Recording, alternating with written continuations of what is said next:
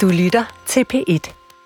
Kan du høre på motoren, hvad det er for en type motor, vi har fået i dag? Det er en diesel. Ja, det er en dieselhakker. Jeg får dårlig samvittighed over at køre rundt ind i byen i en dieselhakker.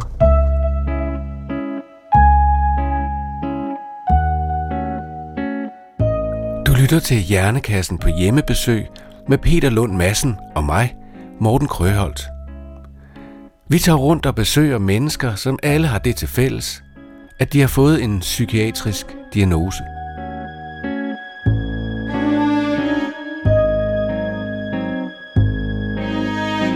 Jeg skal lige ordne mange ting. Okay, men gider du ikke sætte den der op, så jeg lige kan så høre, om der er lyd på? Jeg har sat den op Hvor har du sat den her? Når du sat den også sat den helt væk ind under skjorten. Men altså, den skal jo sidde et eller andet sted. Jamen, den skal sidde på en Jeg skal lige have min den her øh, plus forway, mand. Plus for, hvad er det? Den skal sidde sådan der, så den sidder uden. Nå, er det plus for det der? Ej, vi skal ikke hakke, fordi ja, der er nok hak. Nu hakke til hinanden.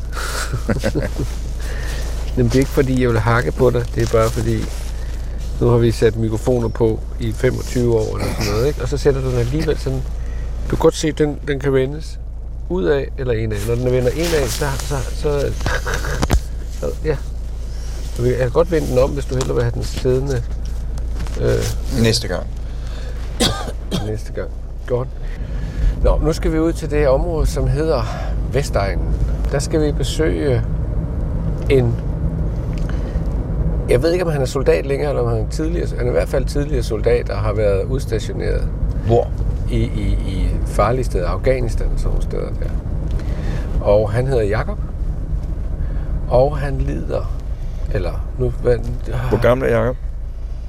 Det ved jeg sgu ikke. Afghanistan. Jeg kan ikke huske det, det kan godt være. 41. Ja, det kan godt være, det er sådan noget. Og han... Øh, men jeg tror også, han har været i... øh, Jeg tror også, han har været i 91 nede i Balkan og sådan noget. Nå. Øh, lad os nu lige... Jeg kan sgu ikke huske, hvor gammel han er. Men i hvert fald er det PTSD. Posttraumatisk stress. Og hvad så? Syndrome. PTSD. Hvad er det så? Syndrom. Post. Og syndrom. PTSD. Ja. Post-traumatisk stress syndrome. ja. Disorder. Disorder. Det er der, Selvfølgelig. Det, det er det, der gør mig psykiater, jeg lige kan den, ikke? Jamen, det er dig, der er eksperten. Øh, og øh, det skal han fortælle om.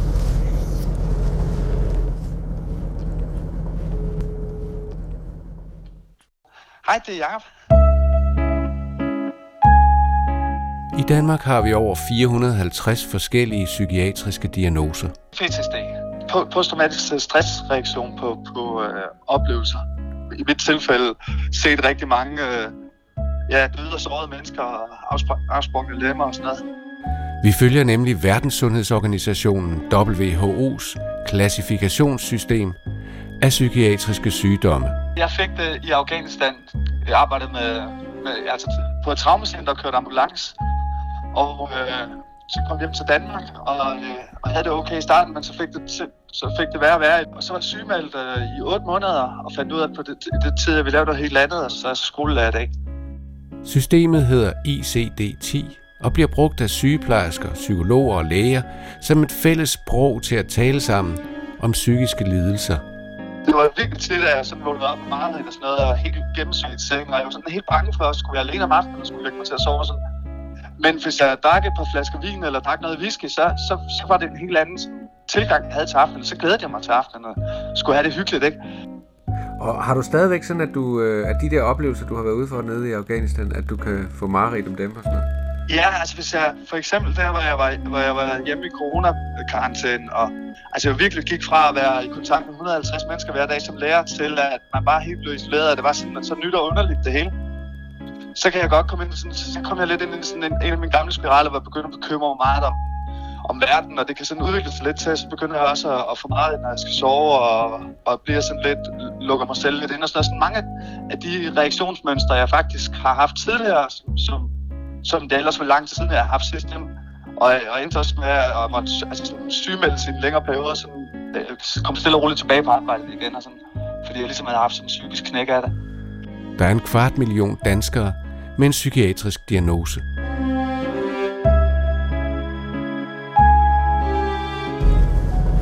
Men øh, kan du fortælle mig så, hvad er PTSD? Men skal jeg fortælle det til dig nu?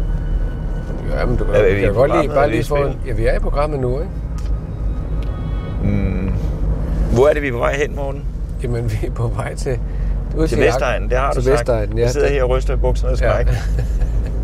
Ja, men det er Øh. ikke så slemt, for det er, det er, ikke, det er ikke helt ude i Brøndby. Det er, I Grønby. det er Glostrup, men det er Brøndby Vestervej et eller andet sted. Og hvis den her diesel øh, GPS, den viser vej, så skulle vi være der. Gud, alt for tidligt? Nej, det passer ikke. Hvor er den her? 13.20. Nej, 10 minutter for tidligt. Ja. Øh, prøv at høre, jeg har jo meget erfaring med Vestegnen. ja, du cykler til Glostrup. Ja, men jeg har jo arbejdet på Glostrup sygehus, jeg har arbejdet på Hvidovre Hospital, jeg har arbejdet på Hvidovre Hospitals psykiatriske afdeling. Ja, det er der, vi lavede den serie fra. Så, øh, så jeg har meget erfaring med Vestegnen. Jeg kan godt lide Vestegnen. Ja. Øh, som sådan.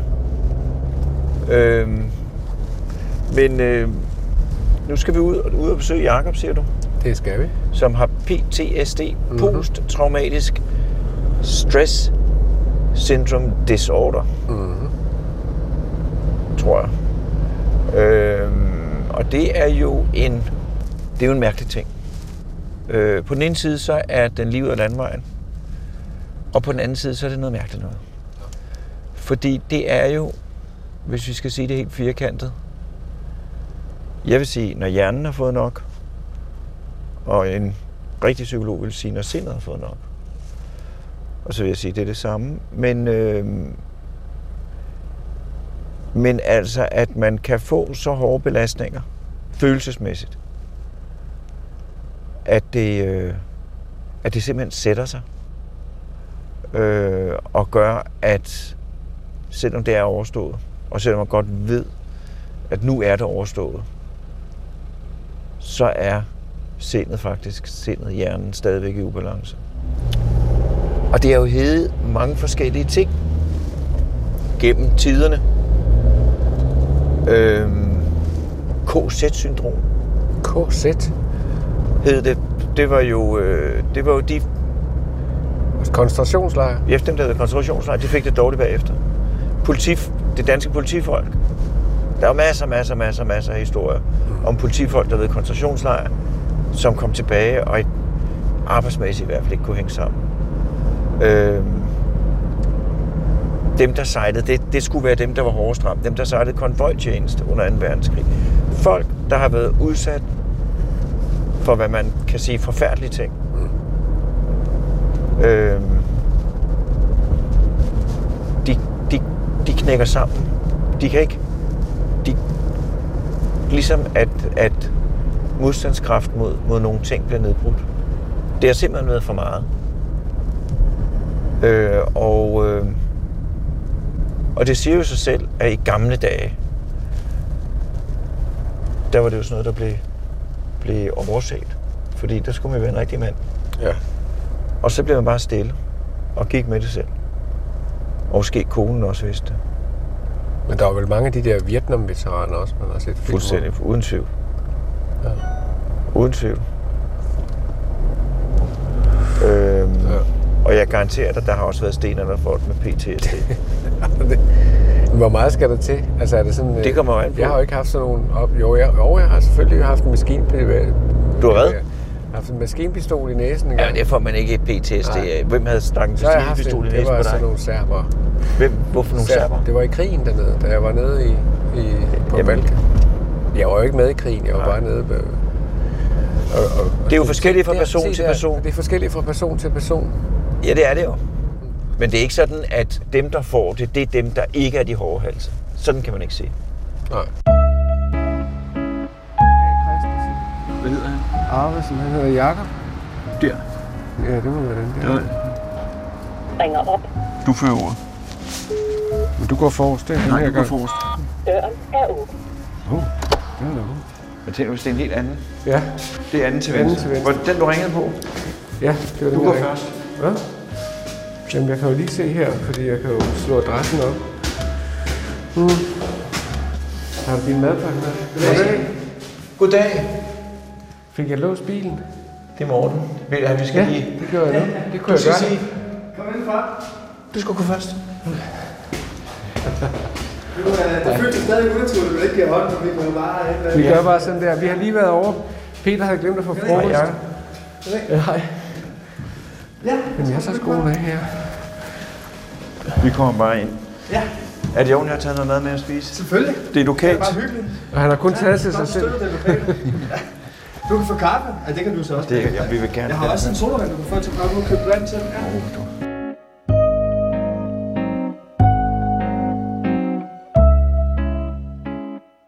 Du er skolelærer nu. ja. Det været I hvilket fag? øh, dansk historie, kristendomskundskab og idræt. Og så det har været det er mit fjerde år. Ja, sindssygt glad for det. Jakob, øh, tak fordi du må komme. Selvfølgelig. øh, og vi sidder i din lejlighed. Vi plejer i disse programmer øh, at starte med øh, den bog, hvor alle de psykiatriske diagnoser så opstillet. Ja. Øh, og det er sådan noget med nogle kriterier. Hvis, hvis du opfylder det og det kriterie, så kan du kvalificere dig til den og den diagnose. Mm. Øh, øh, og, øh, og det er sådan noget, der lyder enormt simpelt, men det er det i virkeligheden ikke. Men nu har jeg jo fundet frem til diagnose F43 prik 1, posttraumatisk, posttraumatisk belastningsreaktion, som jo er det, som, som, øh, som vi er her for at høre om. Ja. Og så tænker jeg som en start, at nu vil jeg læse op de der kriterier, der skal være opfyldt, for at man kan kvalificere sig diagnosen. Og så kan du fortælle om det, ikke? Jo. Og øh, der står som det første. Tidligere udsættelse for exceptionel svær belastning, parentes af katastrofekarakter. Det, man skal have været udsat for, det skal ikke bare være, at man ikke fik lov til at vaccinere øh, inde på, i Øksnal. Det skal virkelig være, det skal virkelig være noget ekstremt. Ja. Øh, kan du opfylde det? Ja, den synes jeg godt, jeg kan, jeg kan sætte øh, flueben ud for. Jeg øh, var i Afghanistan i 2009-10, hvor jeg primært ar- arbejdede i sådan en lille tra- traumacenter i, vor, i vores egen danske lejr, der hed Camp Price, hvor vi, øh, hvor vi lavede præhospitalt arbejde, og så evakuerede patienterne til rigtige felthospitaler. Og så nogle gange var jeg også ude at køre ambulance, ud og uddanne afghanske soldater i, i sådan noget præhospitalt øh, førstehjælp. Men, men det var en, på 6-7 måneder var jeg med til at behandle 200 250-300 svært til skadekommende. Altså vi tog ikke et brækket ben. Det var, det var sådan alvorlige ting, og man så mange ting. Og der Folk, kunne, der var frygtelige. Ja, frygteligt. Altså, der kunne være sprunget en bombe i Garisk, lo- den lokale by. Altså, jeg prøvet at løbe rundt og øh, lægge tourniquet, som er sådan noget, der standser blødninger. På under 20 minutter lagde jeg det på tre ben, der var sprunget af. Jeg har jo lagt et utal af børn i ligeposer. Jeg har, øh, jeg har set rigtig mange døde mennesker. Jeg har set rigtig mange mennesker med springskader og skudskader. Og, ja, altså sådan, det var, det var dagligdag med sådan noget. Du har været udsat for en situation, hvor du simpelthen så folk til skade komme på en måde, som, Som, som var, enhver altså, den første uge følte man, at man var med i en splatterfilm. Ja. ja. Så har man, mens man har det, tilbagevendende genoplevelser af traumet, flashbacks, påtrængende erindringer eller mareridt. Ja, øhm, især det sidste, det, det havde jeg rigtig, rigtig meget i en, øh, en lang periode. Og øh, jeg altså også begyndt, øhm, øh, begyndte, og, og, og der var en periode, inden jeg blev sygemeldt, hvor jeg også begyndte at drikke rigtig meget alkohol, netop for, for jeg kunne ikke holde ud af at skulle i seng og have de mareridt og sådan noget. Min underbo, som har jeg boet under, eller som har boet under mig i mange år, hun fortalte, at hun kunne høre, når jeg vågnede skrigende om natten og sådan noget. Altså rigtig, rigtig mange mareridt. Lidt af det andet også, men det er især mareridten, der står mig meget tydeligt. Så det der med, når du skulle i seng, Ja, så var du bare bange for, Ja. med god grund, at det Ja. skulle dukke op. I, I forløbet, hvor jeg fik det værre og værre, før at, øh, at jeg blev sygemeldt og selv rigtig fattede, hvad, hvad det var, der var i gang, der, der var det sådan ligegyldigt, hvor god en dag jeg havde, så, så, så kunne jeg simpelthen være bange for at, at, at skulle hjem. Og så, for jeg følte lidt, at dæmonerne kom, når jeg kom hjem. Og, og så, øh, så begyndte jeg, ikke hvis jeg skulle køre, jeg, på det tidspunkt var jeg øh, sådan noget uddannelse ved Falk, fordi at det var sådan et samarbejde med Forsvaret og Falk, så jeg ligesom kunne videreuddanne mig, efter jeg kom hjem fra Afghanistan. Jeg drak ikke, hvis jeg skulle ud og køre ambulance dagen efter, men jeg var også rigtig meget på skole, og så var den sikker hver gang. Så var det rødvin eller whisky. Så havde jeg en god aften, og jeg sov bedre. Men det er jo klart, det gjorde ikke tingene bedre. Det gav jo, det gav jo mange flere mareridt og angstanfald og alt sådan noget. Ja, senere på Ja, natten, ikke? ja altså senere i forløbet, Ja. ja. fordi at det er jo sindssygt hårdt for kroppen at, at drikke sig stiv hver aften. Øh, Og hvor, hvor meget drak du cirka? Jamen, så, det kunne sagtens være nogle flasker rødvin eller en Ja. ja. flaske whisky eller noget. Det var sådan næsten sådan bevidstløs druk til sidst. Det var simpelthen bare for lå på, luk Ja. ned, færdig. jeg, jeg, kunne, jeg kunne vente, når jeg skulle hjem om aftenen, fra at jeg altså var bange for at skulle hjem, og vidste, at så ville der nok komme meget og sådan nogle ting, til, at ah, så det bliver hyggeligt. Nu skal jeg sidde og drikke noget rødvin og se fjernsyn og, og have det rart og få, få noget glæde af det der alkohol. Og det tror jeg forstærkede, hvor hurtigt det gik med, at jeg gradvist fik det, fik det dårligere. Og det gav også lidt et tohovedet monster, fordi jeg måtte, øh, jeg måtte på Antabus et år bagefter og sådan noget. Fordi det jo selvfølgelig... Det, når jeg gik til noget behandling omkring det, siger de, at så var det reptilhjernen, der, der tog over, og så fjernede man alle de andre problemer, og så, så kørte man på med alkohol og sådan. Og det, det er stadig noget, jeg skal være opmærksom på, hvis det er meget sjældent, jeg har dårlige perioder nu, men hvis jeg er i en dårlig periode, så skal jeg være opmærksom på ikke at, at drikke mig fuld og sådan noget, fordi så bliver det værre i den, i den periode. Ja. Men øh, alkohol, det har jo, altså en af de store farer ved alkohol, det er jo, at det er angstdæmpende. Øh, Ja. øh, I den tid, man er påvirket. Ja, Så kommer det tilbage med forøget kræft. ja, præcis.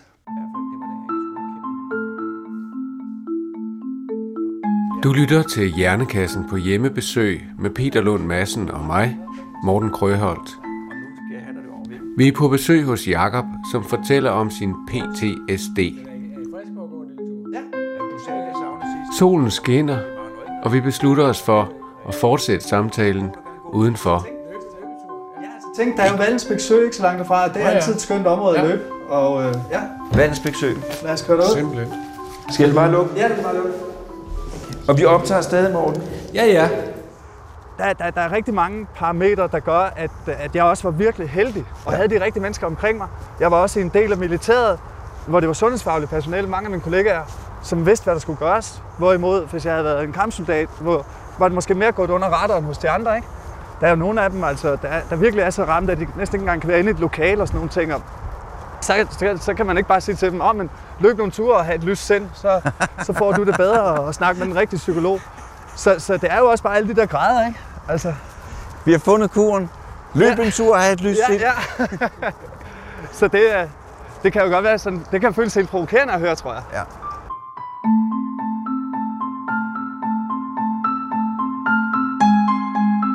De der mareridt, hvad drømte du om?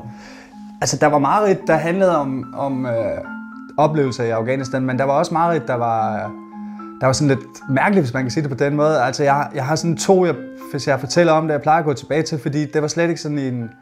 Eller den ene var måske lidt i en krigszone, men ikke i Afghanistan. Men det var, at der var... Øh, der var jeg var på et hospital, og der var rigtig mange... Øh, var, sådan noget, det var sådan noget med, at der var et fly, der var fløjet ind eller noget, og det brændte overalt, og der var strapper, man ikke kunne løbe ned af. Jeg løb med en stor flok børn, jeg skulle være ude i bygningen, og vi kunne simpelthen ikke finde vej ud. Og så har jeg også haft en anden rigtig mærkelig drøm, der virkelig står mig tydeligt med, at jeg var på en legeplads, og der var en storbror eller noget, der blev ved med at slå sin lille søster, der var sådan en babystørrelse, med, øh, holdt i armen eller i benene, og så slog hovedet ned i sådan en galender, og jeg kunne ikke råbe moren op, at det skete. Men så var også rigtig mange altså med i selve krigszoner, også sådan, hvor det ikke var sådan helt rigtigt. Altså hvor jeg for eksempel holdt en, der havde fået skruben øh, skåret over, så ikke kunne råbe andre op. Og, ja, det var meget sådan noget med, at der var sket noget, jeg ikke rigtig kunne, kunne løse situationen og sådan nogle ting. Ja. Ja, Og så vågnede du op og skreg.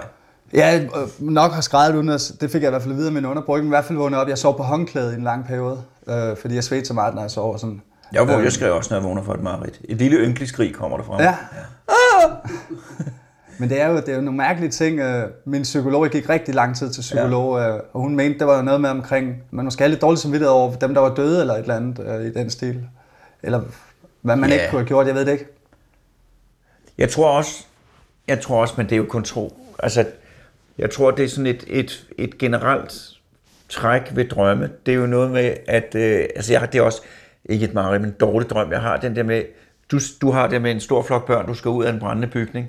Det er noget mere dramatisk, men jeg har jo tit den der med, at man skal ud og rejse, og så, så har man glemt passet, og så får man hentet passet, men så er den side faldet ud. Altså det er Ja. hele tiden, altså så problemer. det, så kommer noget nyt, og noget nyt, og noget nyt, og noget nyt. Det Ja. der, at man vader i mudder, ikke? Ja, Så jeg tror, det er måske et grundtema, men så har du bare meget mere ubehagelig Ja. ja. materiale omkring grundtemaet. Ja. Ikke? det lyder rigtigt. Ja. Øhm, man kan også have, at man undgår at udsætte sig for omstændigheder, der minder om det ubehagelige, man har oplevet. Det behøver man ikke. Nej, det, det, det har jeg ikke. Altså man kan sige, jeg valgte jo, efter jeg blev syg, at fuldstændig skifte livsbane. Ja. Øh, også lidt, lidt af det, men også fordi jeg synes ikke, jeg kunne fortsætte med det, når jeg var blevet syg af det. Men, men jeg synes ikke, at det var, det var ikke sådan, at det at køre ambulance i Danmark fremkaldte noget øh, fra Afghanistan, synes jeg. Men det var også to meget forskellige måder at arbejde på, kan man sige. Det håber jeg. Er det, er det motorvej, vi kan høre i baggrunden? Eller er det... Da, skal vi ikke sige, at det er et, et vandfald i det her smukke Nå, jo, jo, jo jeg, jeg er bare det, er, det er motorvej. Det er ikke, det er ikke optageren, der har sådan en... Nej, ej, det er. Ja. Og meget, meget flot. Smukt. Ja, der er meget Jamen, der er rigtig, rigtig hyggeligt herude. Ja, altså det er jo sådan et sted her, hvor hvis man, hvis man er lidt nede, ikke, og man løber her og, og bare nyder det, så, så kan, det kan jo virkelig hjælpe på dårlig humør. Eller Og man kan cykle her. sådan. Ja, Jeg kan godt cykle ud. ja, det vil jeg da helt klart mene. Der er ikke nogen steder, der er forbudt at cykle, og der, der, det fortsætter et godt stykke ud. Undgåelse af alt, der minder om traume.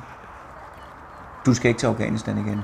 Nej, øh, altså jeg, jeg har det jo i dag rigtig godt med, at jeg var i Afghanistan. Altså, jeg ville slet ikke være det for uden, selvom det gav nogle svære år. Jeg synes, at jeg vokset rigtig meget af, af også af de svære år. Øhm, så jeg vil sådan set ikke afvise, at jeg kunne tage til Afghanistan. Men det ville måske være lidt ubehageligt. Men det har jeg ikke tænkt over det. Det er jo ikke så du aktuelt at skulle du til har det godt, af, godt over det valg, du træffede, du tog til Jeg sindssygt godt over det. Hvorfor det? Fordi, A, jeg gjorde en kæmpe forskel. Øh, det var, det, jeg, altså, det var jo bogstaveligt talt at redde liv på dag, daglig basis, og jeg synes, jeg var vildt god til det, og det var, det var en stor oplevelse. Øhm, det gav nogle rigtig, rigtig svære år, og det, og det var nogle lorteår, men man, øh, de år, hvor det var sværest. Men i dag, så synes jeg at simpelthen, at jeg er vokset så meget som menneske af det. Og øh, jeg kunne slet ikke være en lærer på samme måde, på samme rummelige måde, fordi man kan godt være lidt sort-hvid militæret med sin syn på livet og sådan noget. Jeg, det, jeg synes, at, at det har gjort mig til, til det menneske, jeg er i dag. Det havde jeg ikke været, hvis jeg ikke havde været igennem den periode. Og altså, jeg vil slet ikke være det for Der er slet ikke noget, jeg fortryder. Godt. Så er der en her. Øh, enten, bliver lidt indviklet, enten kan man have glemt nogle af de ubehagelige, altså der er nogle af de ubehagelige ting, som du ved, du har oplevet, som du ikke kan huske. Ja, Har, har du det? Øhm, det er faktisk det er rigtig spændende, at øhm, jeg var lidt sådan et forsøg i Danmark. Øh, Jeg havde en rigtig, rigtig dygtig psykolog, og jeg gik til psykolog over 50 gange, øh, mens jeg boede hjemme hos mine forældre på Fyn, mens jeg var sygemeldt, flyttede jeg hjem, hjem til mine forældres øh, kælder på Fyn. Og øhm, hun lavede noget, der hed EMDR. Har du hørt om det? Nej. Nej. Det er sådan noget, hvor man aktiverer begge hjernehalvdele. Hun gjorde det ved at øh, sidde og klappe mig skiftevis på højre og venstre lår. Og så talte vi episoder igennem, og vi gjorde det altså en episode ad gangen, når vi talte dem igennem. Og der var et eller andet, der gjorde, at, øhm, at jeg sådan ligesom, mens vi talte om episoderne, jeg var slet ikke i hypnose eller noget, men man godt følte lidt bagefter alligevel. Øh, sådan begyndte bedre at kunne huske den enkelte episode. Og det handlede simpelthen om at få ryddet op i episoderne, fordi når man har så mange oplevelser, som jeg havde dernede, så, så bliver det et stort mixmask op i hovedet. Og det var ligesom en... Altså jeg tror, hun, hun fortalte dengang, at det var noget, de gjorde i England også med soldaterne. Ja. Og, øh, og det handler jo om, hvis du får ryddet op i de her episoder, så kan du bedre bearbejde dem bagefter. Ja. Øh, og øh, jeg kom på, øh, hvad det, det hedder, det, den man er på, hvis man... Jeg, jeg bruger den aldrig. Øh, Link, LinkedIn. Ja. Ja, og LinkedIn kan jeg det. ja, LinkedIn. Jeg kom på LinkedIn på et tidspunkt, fordi jeg var sådan en kursus for gamle soldater, man skulle være ude i job og sådan noget. Det var mens jeg var, var på læreruddannelsen. Og der så hun mig så på LinkedIn, min gamle psykolog, og så skrev hun til mig, og det var vildt fedt lige at skrive lidt sammen, og hun skrev, at jeg skulle bare vide, at det havde været sådan en stor succes, at det var sådan, de behandlede mange soldater i dag. Ja. Det var jo super fedt at få at Ja, vide. ja. Hun filmede mig også, når vi gjorde det sådan. Ja. ja. Så det kan man sige, hvis det ikke havde været for den behandling, så ville jeg jo have haft det sådan. Ja. Ja. Eller, og så skal du have, nu er vi jo nede i teknikaliteterne, øh, symptomer på psykisk overfølsomhed eller alarmberedskab.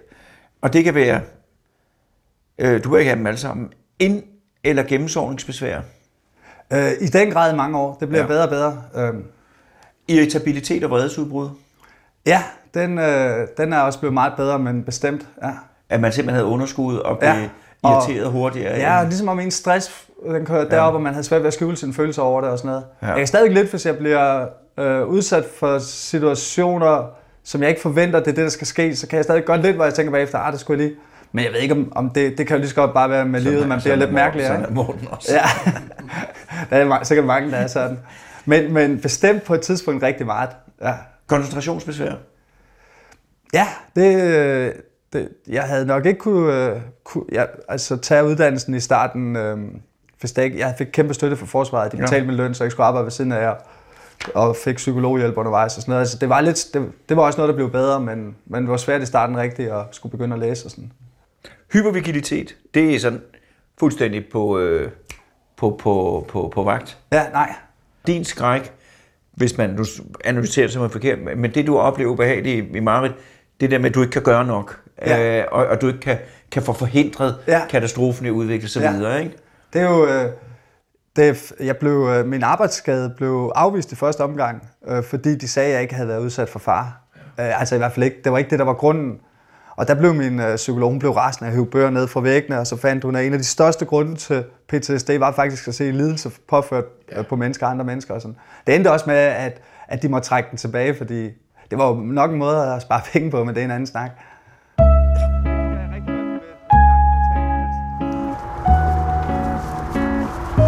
Vi kan gå hen og se øh, en af kæmperne, og så gå tilbage igen. Ja. ja. Dem kender I godt, ikke? Nej. Nej. Tak.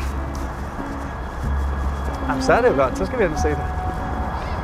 Lige da jeg kom hjem, der tog jeg på idrætshøjskole. synes selv, det var verdens bedste dag. Men, øh, fordi at, øh, det kunne bare, bare noget helt andet at komme hjem til. Men det var fire dage efter jeg kom hjem, så begyndte jeg på idrætshøjskole i Viborg. Og det var rigtig sjovt, men jeg har tit tænkt over bagefter, så fik jeg, jeg fik ikke reflekteret så meget over tingene. Men der havde jeg nogle mareridt. Øh, og jeg havde faktisk kigget på sådan en liste over de ting, man skulle holde øje med. Jeg havde kun det med mar- jeg havde lidt mareridt øh, og sov lidt dårligt. Men, men skød det sådan lidt hen. Og, og jeg synes først, at det rigtig begyndte at vise sig et års tid efter. Øh, det var altså sådan rigtigt, ja. Så det du har havde, det du havde, det var mareridt. Problemer med at sove. Slemme angstanfald. Slemme angstanfald. Hyppige angstanfald. Ja, fortæl lige om de angst, fordi det er jo ikke på listen, men derfor... Ja, ja. jamen, øhm, det, det er... Altså, første gang jeg fik et angstanfald, jeg, jeg var virkelig i chok, og øh, stadigvæk her, selvom jeg ikke har haft et angstanfald i i hvert fald øh, 6-7 år, så, så står det mig stadigvæk som det værste, jeg nogensinde har oplevet. Det, jeg, jeg plejer at sige, at jeg vil hellere klippe en finger ind for et angstanfald. Det er jo, at, at det, altså man, man koger over på en eller anden måde, og ens hjerte begynder at hamre lyn hurtigt, og man føler, man føler sådan en eller anden eksplosion ind i, som man godt ved, at man burde kunne stoppe, men man kan ikke stoppe den. Og øh, det, det er simpelthen så frygteligt ubehageligt, og til sidst, jeg kunne ikke gå ind i en sauna, så fik jeg angstanfald. Jeg kunne ikke, øh, det der, der, der hvor, det, hvor jeg gik til min øh, chef øh, og indrømmede, at jeg havde det svært, det var faktisk fordi, at vi skulle have en tuberkulosepatient i ambulancen. Så tog jeg mundbind på, og så kunne jeg bare mærke, at angstanfald kom, fordi jeg havde mundbind på. Jeg kunne heller ikke træne, jeg kunne ikke fysisk træne, jeg kunne ikke løbe eller noget, så fik jeg også angstanfald. Øhm, og så, så fik jeg talt mig ud af det. Men, men jeg gik ind på stationen og sagde til min chef, at, øh, at jeg havde det ret skidt, og det kunne godt være, at jeg skulle have lidt hjælp, øh, lidt psykologhjælp, mens jeg arbejdede. Sådan noget. Det var ikke noget med, at jeg skulle sygemeldes, men, men jeg synes, at øh, det, det nok ville være en god idé, hvis, øh, hvis jeg, skulle, jeg talte med nogen om det eller noget. Og han, han mente, at det var værre, og så satte det en masse ting i gang.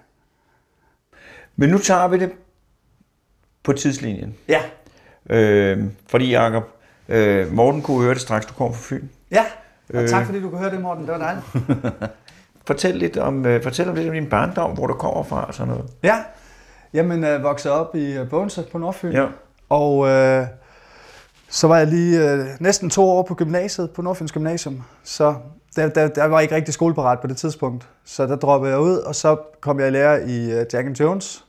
Tøjbutik? Tøjbutik, ja. Sådan en, uh, altså to år på HG, og så i lære Jack Jones.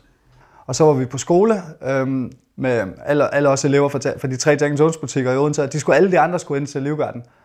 Og vores lærer fik simpelthen drømmende øjne, da han hørte det, og så brugte han resten af, af timen på at fortælle om det. Det var 15 år siden, han havde været der, det var bare den vildeste oplevelse af hans liv stadigvæk. Og så tænkte jeg, så, så vil jeg også prøve det, jeg meldte mig samme dag. Og det ændrede fuldstændig mit liv. Altså den dag i dag er det jo et helt andet liv, jeg har på grund af, at jeg var i skole den dag. Hvis jeg havde sygemeldt mig, eller et eller andet, så, så ved jeg ikke, hvad det var endt med.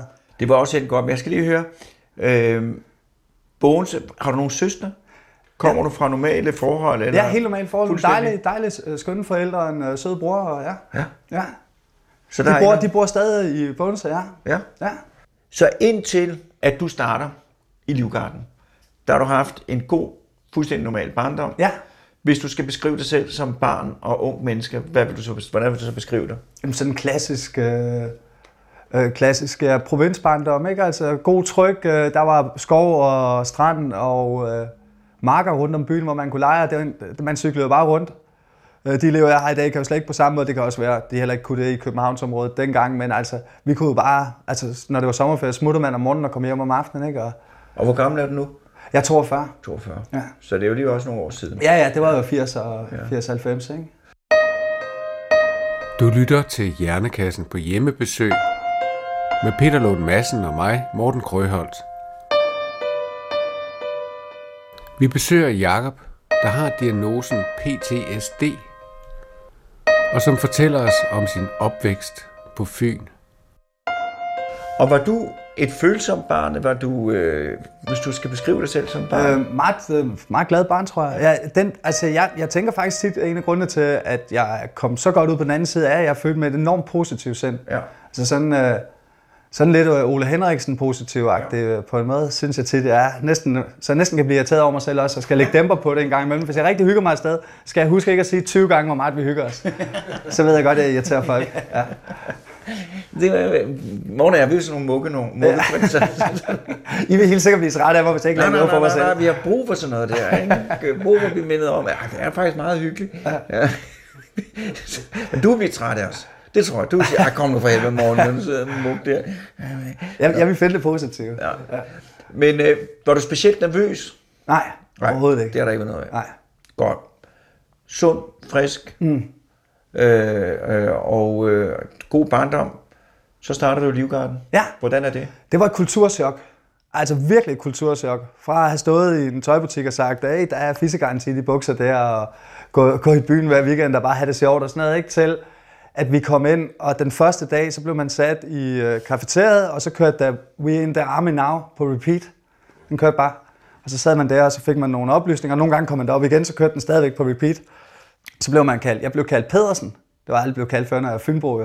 Og så blev der bare, det var de og dem, og det var hård tone, og vi kørte hele dagen, var der alle mulige ting. Og da man så lå klokken 10 om aftenen og været i gang siden om morgenen, og virkelig var træt, og lyset var slukket, vi lå 12 mand på sådan en stue i køjsengen, så kom vores premierløjtnant ind, og så gik han sådan rundt i lokalet i mørke, og så sådan, min herre, I skal vide, det her det bliver hårdt, og så kørte der ellers bare sådan en salgsal, men I var også, når I kommer ud ved, ved andre mennesker, og man lå bare der og kiggede op i mørket og tænkte, hvad sker der her?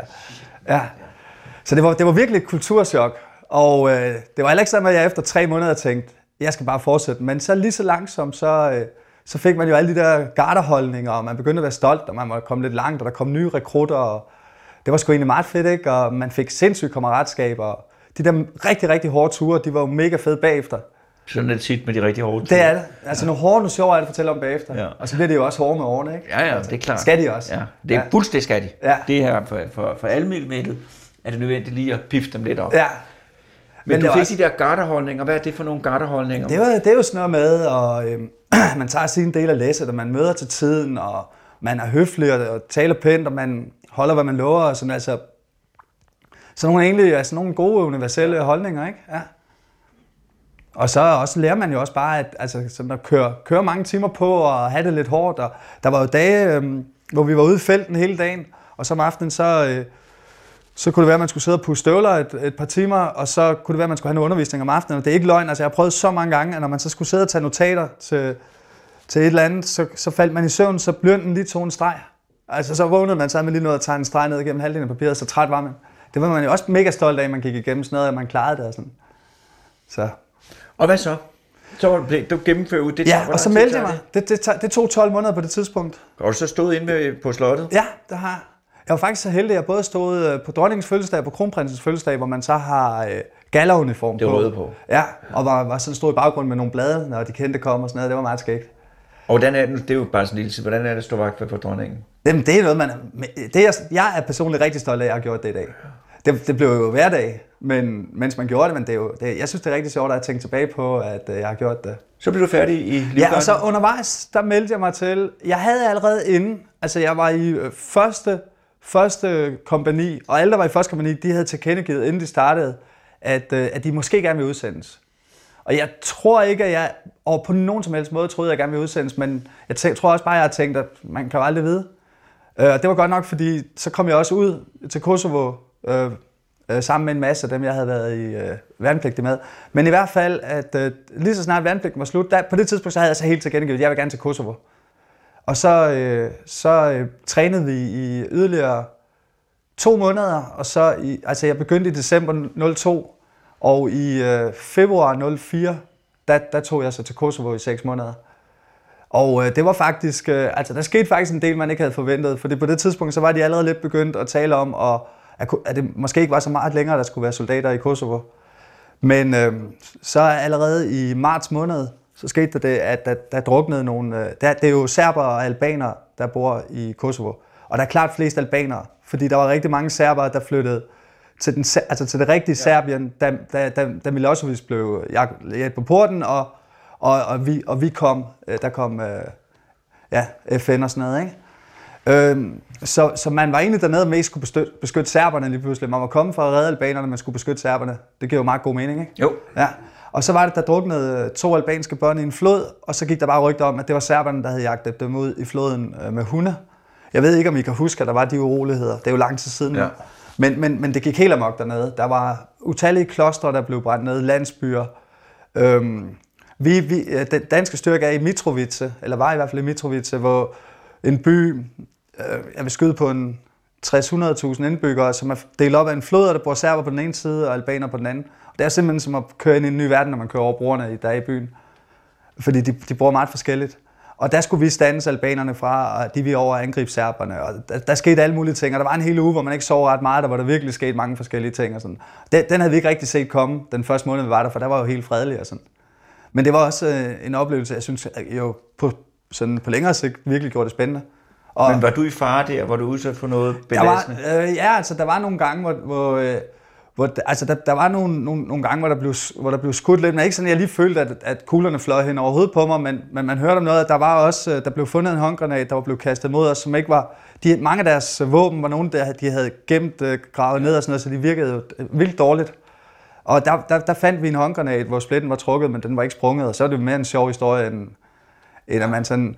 Men, men, der, men der var nogle gange, altså, man var der, altså, det var, det var sådan, at man sov med sin skudsikre vest på, og der skete noget, og vi, vi overtog et checkpoint, hvor franskmændene var blevet jaget væk, og, og der, der, var en, der var skud rundt omkring, og, det, og der var meget kaos, og det startede med, at vi havde riot-udstyret på med blå skjolde, eller skjolde og blå hjelme, og, og køller og sådan noget, og måtte skifte til grøn, fordi der simpelthen blev skudt mod os. Så hjælper sådan en skjold jo ikke ret meget. Det hjælper mod sten og sådan. Og, så, øh, men det var, det var ikke en oplevelse, at jeg øh, havde nogen traumer over, men det var en oplevelse, jeg synes var, var fed ligesom at have med.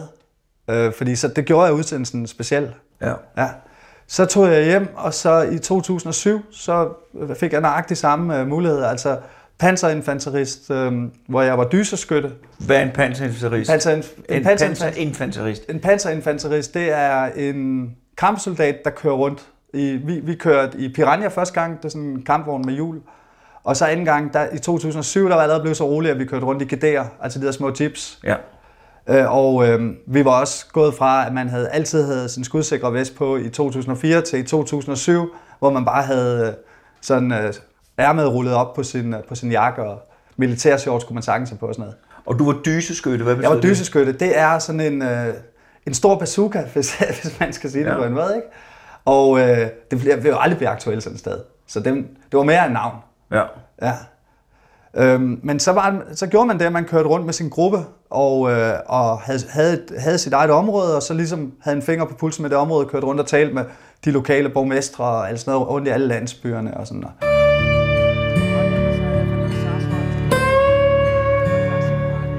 På turen rundt om Vallensbæk Sø har Jakob pludselig fået os ind i noget rimelig tæt buskads. Det kan godt være, at jeg er ved at få os ud i ingenting her. Øh, vi Det, det lyder meget eksotisk. Jeg er jo gammel spejder. Så jeg skal nok vise skal dig nok- med Ja, mos på ja. nordsiden. Vi har jo både, både en soldat og en spejder, så kan det ikke gå helt galt. Nu kommer vi også igennem her. Jeg ved slet ikke, hvad vi er ude på. Men der kan du se, ja, der er det jo en fordel at være lille, ikke? Nu, Ja, når vi, absolut. skal, når vi skal igennem skoven. Jamen, jeg synes da, at der, det, det er tit, det, at der godt kan være lidt fordel ikke at være så høj. Skal vi huske indgangsstedet? Skulle den gerne øh, dukke op lige straks? Jeg ved ikke engang, hvad det er, vi leder efter. Det er, der, er sådan, der er en kunstner, der har sat nogle kæmper op om, Ja. rundt omkring på Nå, Vestegnen. lig, ligesom i Og så, Esbjerg. og så ved man ikke, hvor de er, så skal man ud og finde dem. Ah.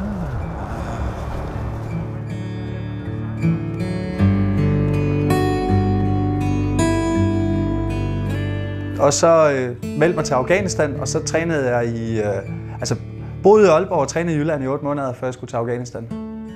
Og så tog jeg afsted til Afghanistan i august 2009, og var der til februar 2010. Så det var et halvt år, ikke? Ja, Over et det halvt var 6,5 6 måneder cirka. Ja. ja. Og det var der, hvor du oplevede de her ting, du talte om Ja, før. og det var, det var en kolossal udvikling med mig, mens jeg var dernede. Altså, øh, den første dag, at vi havde lige en overnatning i, i Camp Bastian, sådan en kæmpe stor lejr, hvor, øh, altså sådan en amerikansk lejr, kæmpe, kæmpe stor. Der er supermarkeder og McDonald's og Pizza Hut og alt muligt. Ikke? Men der, der, der kom vi så ud i Camp Price, som er en lejr, jeg tror, der har været en 1500 soldater, primært danske, men også lidt franske og engelske. Og øh, der havde vi så det her traumacenter, hvor lokale kunne komme til. Så det vil sige, hvis, hvis herre og fru øh, Jensen, eller den, de lokale afghaner, hvis de var kørt på, kørt på en vejsidebombe, så kunne de komme til os, og så, så hvis det var slemt, så kunne vi hjælpe dem, eller hvis de var, nogen var blevet skudt eller noget. Og alt det lokale militær kom også til os. Hvis det var en dansk soldat, så ville han blive evakueret på stedet af en helikopter. Men alt lokalt, det, de, de, de skulle transporteres til os. Så fik vi at vide øh, i vores, øh, i vores øh, radio, at nu var der en såret i vagten, og så var det ud, øh, vi havde sådan en gammel engelsk ambulance, som man så kørte ud til vagten og fik, øh, fik øh, lige hurtigt tjekket patienten ind i ambulancen hen til traumacenteret, og så skyndte man sig at behandle, mens at øh, der blev rekvireret en helikopter. Og så havde vi, øh, vi havde nogle anestesisygeplejersker, og så var der en, øh, en overlæge, og så var der to læger, og så var vi to øh, sygepassere. Så det, man kan sige, det er, at I har virkelig gjort en forskel Ja, for de folk i den by og soldater, Ja, og som er lokalområder. Ja. Og, og, altså der, jeg har eksempler på be- en beduinfamilie, hvor der var gået på sådan en øh, brintbombe, og deres børn var helt forbrændte, og de havde været tre dage om at komme til os, fordi vi vidste, vi var der. Og øh, vi nåede lige at behandle lidt på, på de to drenge der, så døde de. Det er sådan en af dem, der står lidt tydeligere, fordi vi lukkede familien med ind. Tit, der kender man jo ikke dem, man, man behandler. Det skal ikke forholde sig til familien bagefter og sådan noget. Men hvis det var med børn, så kom forældrene altid ind. Så, skulle man, så blev det lidt mere nærværende, ikke? Altså sådan, at man skulle se sorgen også. Og sådan. Og man tænker vel lidt som dansker, nå, nu skal vi lige i gang, ikke? Altså stille og roligt i dag. og så, så havde jeg været der en time, og så var der, så var der såret i vagten. Så var du lige i gang. Ja, og jeg får at vide, du kan lige så godt lære at køre den der ambulance, og den sad jo, øh, den var virkelig gammel. Det, er sådan, det minder lidt om sådan nogle legetøjskrigsbiler, sådan firkantede, kan I se dem for jer? Øh, De der sådan firkantede med sådan en ambulancemærke på. Der var ikke noget behandling derinde, det var, man kunne lægge en borg ind. Og, men man skulle også bare lige køre to minutter. Øhm, men, øh, men jeg begynder så at bakke den hen mod porten, og så kan jeg se, at der ligger noget på jorden, så jeg sådan skal stands. Det, der så ligger på jorden, det viser sig at være en død baby, der er pakket ind, og så de har lagt. Og øh, nej, en død pige på fem år eller sådan noget. Og jeg får ragt en død baby i hånden af vagten.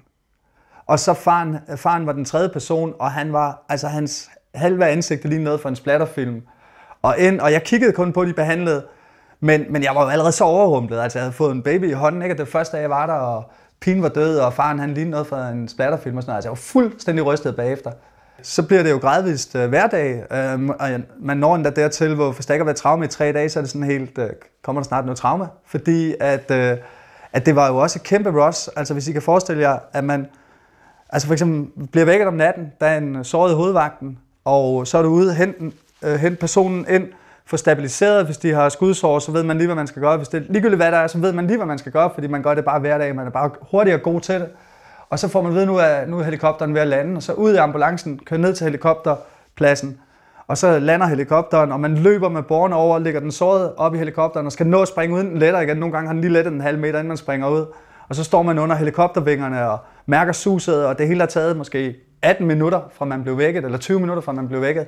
Og det er bare kørt, og vi har været hammergode, og man high-fiver, og det blev jo en eller anden måde sådan, øh, et adrenalinsus, man blev sådan helt afhængig af. Og det var ikke noget at gøre med, at man ikke havde empati for det, der skete, men, men man, man tænker, man, man vil jo ikke tillade sig selv dernede at gå og have vanvittig med lidenhed med alle, eller gå og vanvittig empati med alle, for så knækker man jo på ingen tid. Man får også en, Sådan er det jo. Ja, man får også en makaber humor, ikke, og sådan noget, og jeg kan huske på et tidspunkt, så var der mange øh, sårede, og så var der igen en pige, der var død, og så, var, så lå hun lige ude foran vores traumacenter. Og da det så var færdigt, vi skulle til at rydde op og sådan noget, så, så siger jeg til min chef, skal jeg lægge pigen over i køleskabet? Og så kommer vi begge to til at grine. Og vi talte så om det senere, altså vi grinede overhovedet ikke, fordi der var en død pige, men sætningen skal jeg lægge pigen over i køleskabet, det var jo fuldstændig vanvittigt, ikke? Og så også det der med at gå over, og så hun så helt almindelig ud på nær, hendes fod var sprunget op, og var sådan lidt skrællet ud, som sådan en fuglefod. Og ellers så hun jo sød og så lægger jeg hende over en ligepose, og lukker ligeposen, og så over i øh, køleskabet. Altså en stort fryserum eller noget, ikke?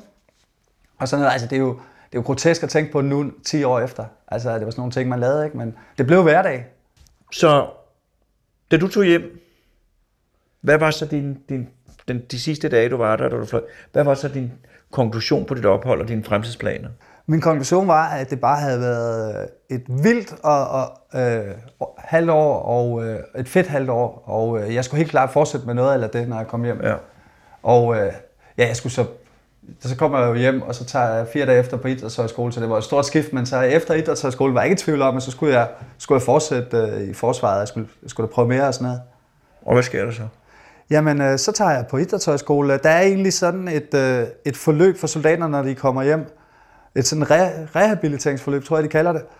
Hvor, hvor man er lidt i noget, øh, noget på noget lejretur, og man laver nogle øvelser sammen, og man får talt rigtig meget om de ting, man har haft, og, og alt sådan noget. Men, men jeg, jeg tænkte, øh, at øh, det havde jeg planlagt, inden jeg tog afsted. Jeg tænkte, det klart fedeste, jeg kan gøre, det er der at tage på idrætshøjskole.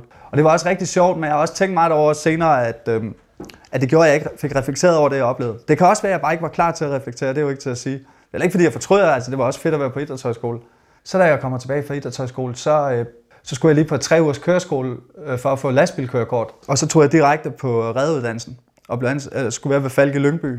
Så du skulle have en tilværelse, hvor du var faldgræder, Ja, og så udstationeret. Ja, men øh, så, øh, så går der ikke ret lang tid øh, i, undervejs i den uddannelse, før at, at jeg begynder gradvist at få det dårligere. Og, og begynder ligesom at leve et dobbeltliv, for jeg fortæller ikke nogen om det. Og jeg, jeg virker stadigvæk som ham, den glade. Men, men jeg var virkelig bange for at skulle være alene, øh, og, øh, og begynder at selvmedicinere. Og, og, Og hvordan selvmedicinerer du? det er at øh, drikke, øh, drikke mig fuld om aftenen. Altså med mindre at ambulancen, så vil jeg aldrig gøre det. Nej.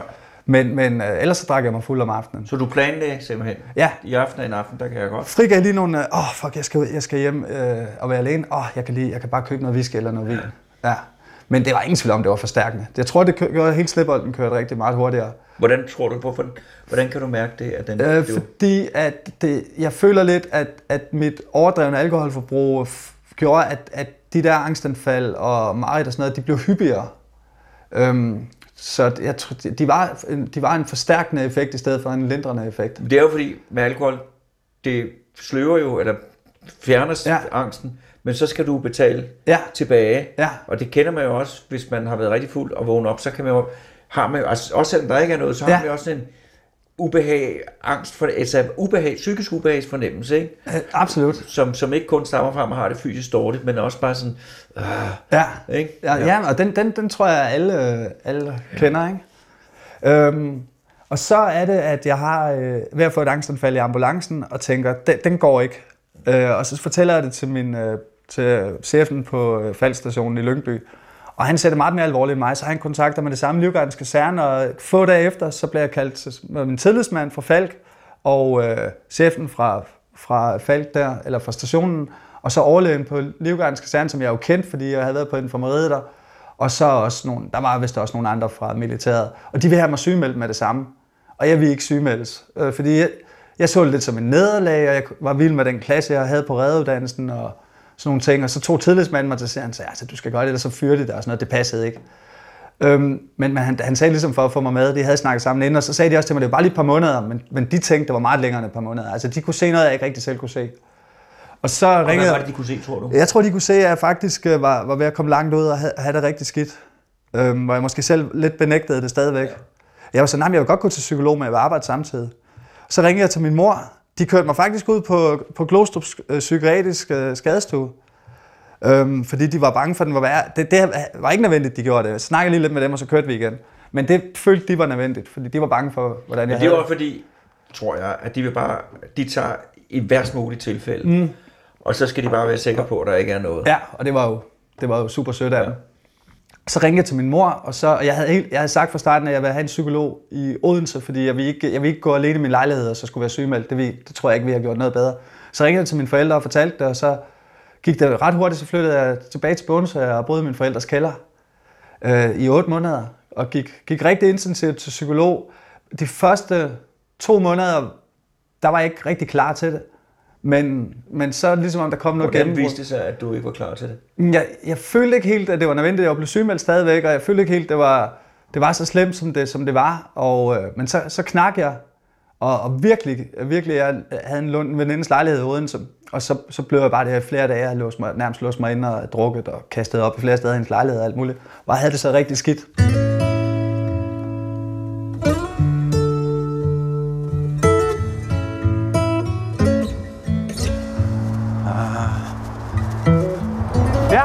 Vi den.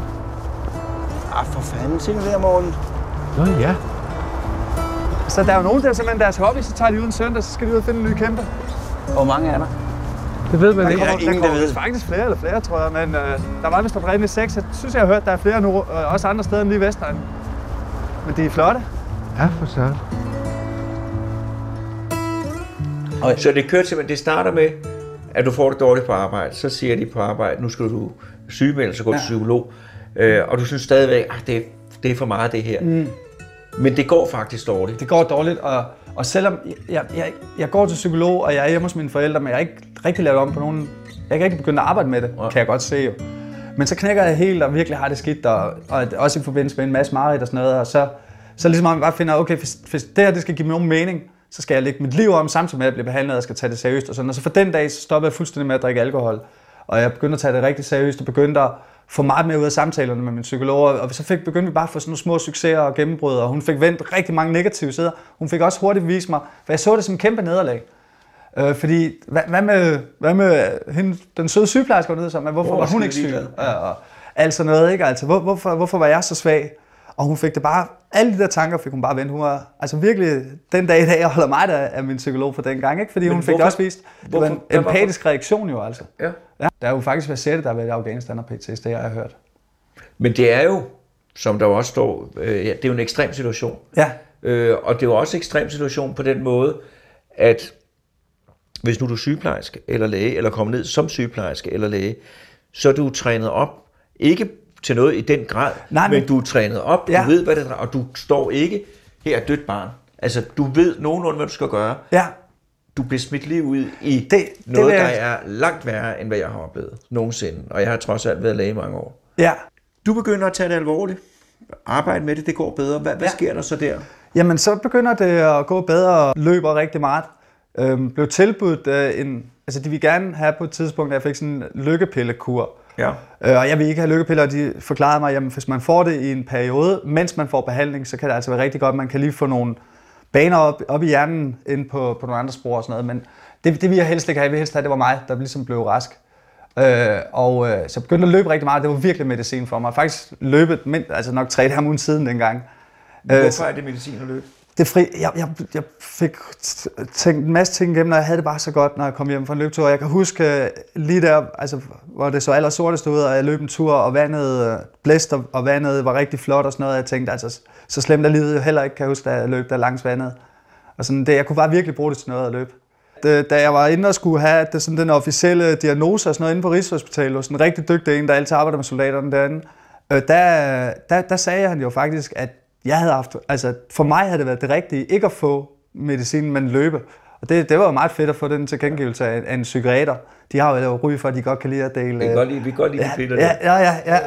Men så er det jo så også, at øh, så finder vi ud af, at altså, man begynder at overveje fremtiden, når man får lidt mere styr på livet, at øh, jeg skulle lave noget helt andet, og så kom det faktisk ret hurtigt til mig, at jeg gerne ville være skolelærer. Hvorfor? Det var det med, jeg, jeg vil gerne fortsætte med at arbejde med mennesker, og, øh, og jeg kan rigtig godt lide børn, og øh, jeg synes bare, det virker til at være et rigtig fedt job øh, at få. De for, også det første år på Sale Lærerseminarium. Der var mange op- og nedture i de første år der under Og uddannelsen. nedturen, hvad bestod de i? Jamen så, kom, så hvis jeg var presset, så kom det tilbage lidt i det gamle mønster med mareridt og, og is, selvisolering og, og halvdepression og, og sådan nogle ting. Øhm, og, og, og stadigvæk noget, jeg skal være meget påpasselig på. Og mit problem, når jeg sådan rigtig går ned og begynder at bekymre mig og tænke for meget over alle de der ting og sådan noget, det er, at så jeg ønsker ikke snakke med nogen, jeg ønsker heller ikke hjælpe lige mens det står på. Så det er meget... Øh, så hvis, hvis folk ikke hører fra mig i flere dage, ikke tager telefonen, så ved de godt, hvad, så skal de reagere. Og hvad skal de så gøre? Så skal de, øh, så skal de op og så ind og se, hvordan jeg har det. Og hvad skal de så gøre, når de ser, at du har det dårligt? så skal, de, øh, så skal jeg hen et andet sted og sove og sådan noget, ikke? og så er jeg i gang med noget, med, med at snakke med nogen, og, og måske få lidt, uh, tage min nervemedicin en periode og sådan. Sådan som du har det nu, vil du sige, at du er rask? Jeg er rask med forbehold, vil jeg sige. Altså jeg vil sige, at jeg, er en, jeg tror, jeg er en bedre lærer, øh, og et bedre menneske af, at jeg har været syg. Så jeg er måske endda bedre end rask på en måde, hvis det giver mening. Det giver men, men samtidig så er jeg også udmærket bevidst omkring, at, at der kan opstå situationer, der gør, at jeg kan gå ned i et hul, og jeg skal være opmærksom på ting. Og nu ved jeg for eksempel, hvis jeg skal en dag brække et ben og bliver lidt isoleret eller noget, jeg ved, at jeg skal være ops på, hvordan jeg kan reagere på det, og så er jeg jo, så er jeg jo kommet videre igen, ikke? men der kan opstå nye situationer. Hvad er dine fremtidsplaner? Lige nu, der, der er det, øh, at det skal fortsætte, som det går nu. Altså, jeg, jeg nyder at være skolelærer, jeg nyder dem omkring mig og sådan noget, så jeg, jeg, skal, jeg skal under tre timer på maraton, ikke, inden jeg bliver for gammel til det.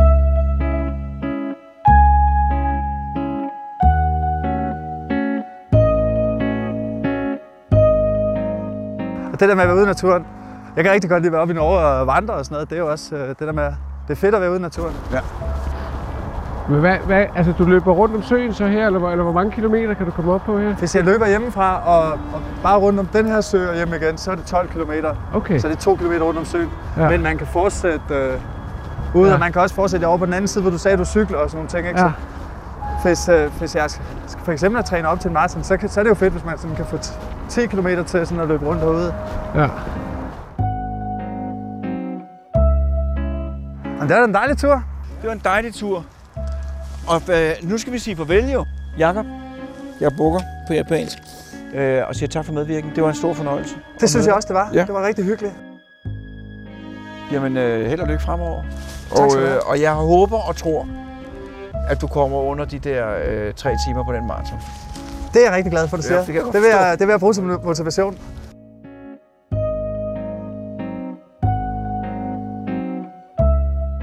Du har lyttet til Hjernekassen på hjemmebesøg med Peter Lund Madsen og mig, Morten Krøholt, som også har optaget og redigeret. Og musikken er Jens Tolsgaard, Nikolaj Davidsen og som her Jens Lysdal.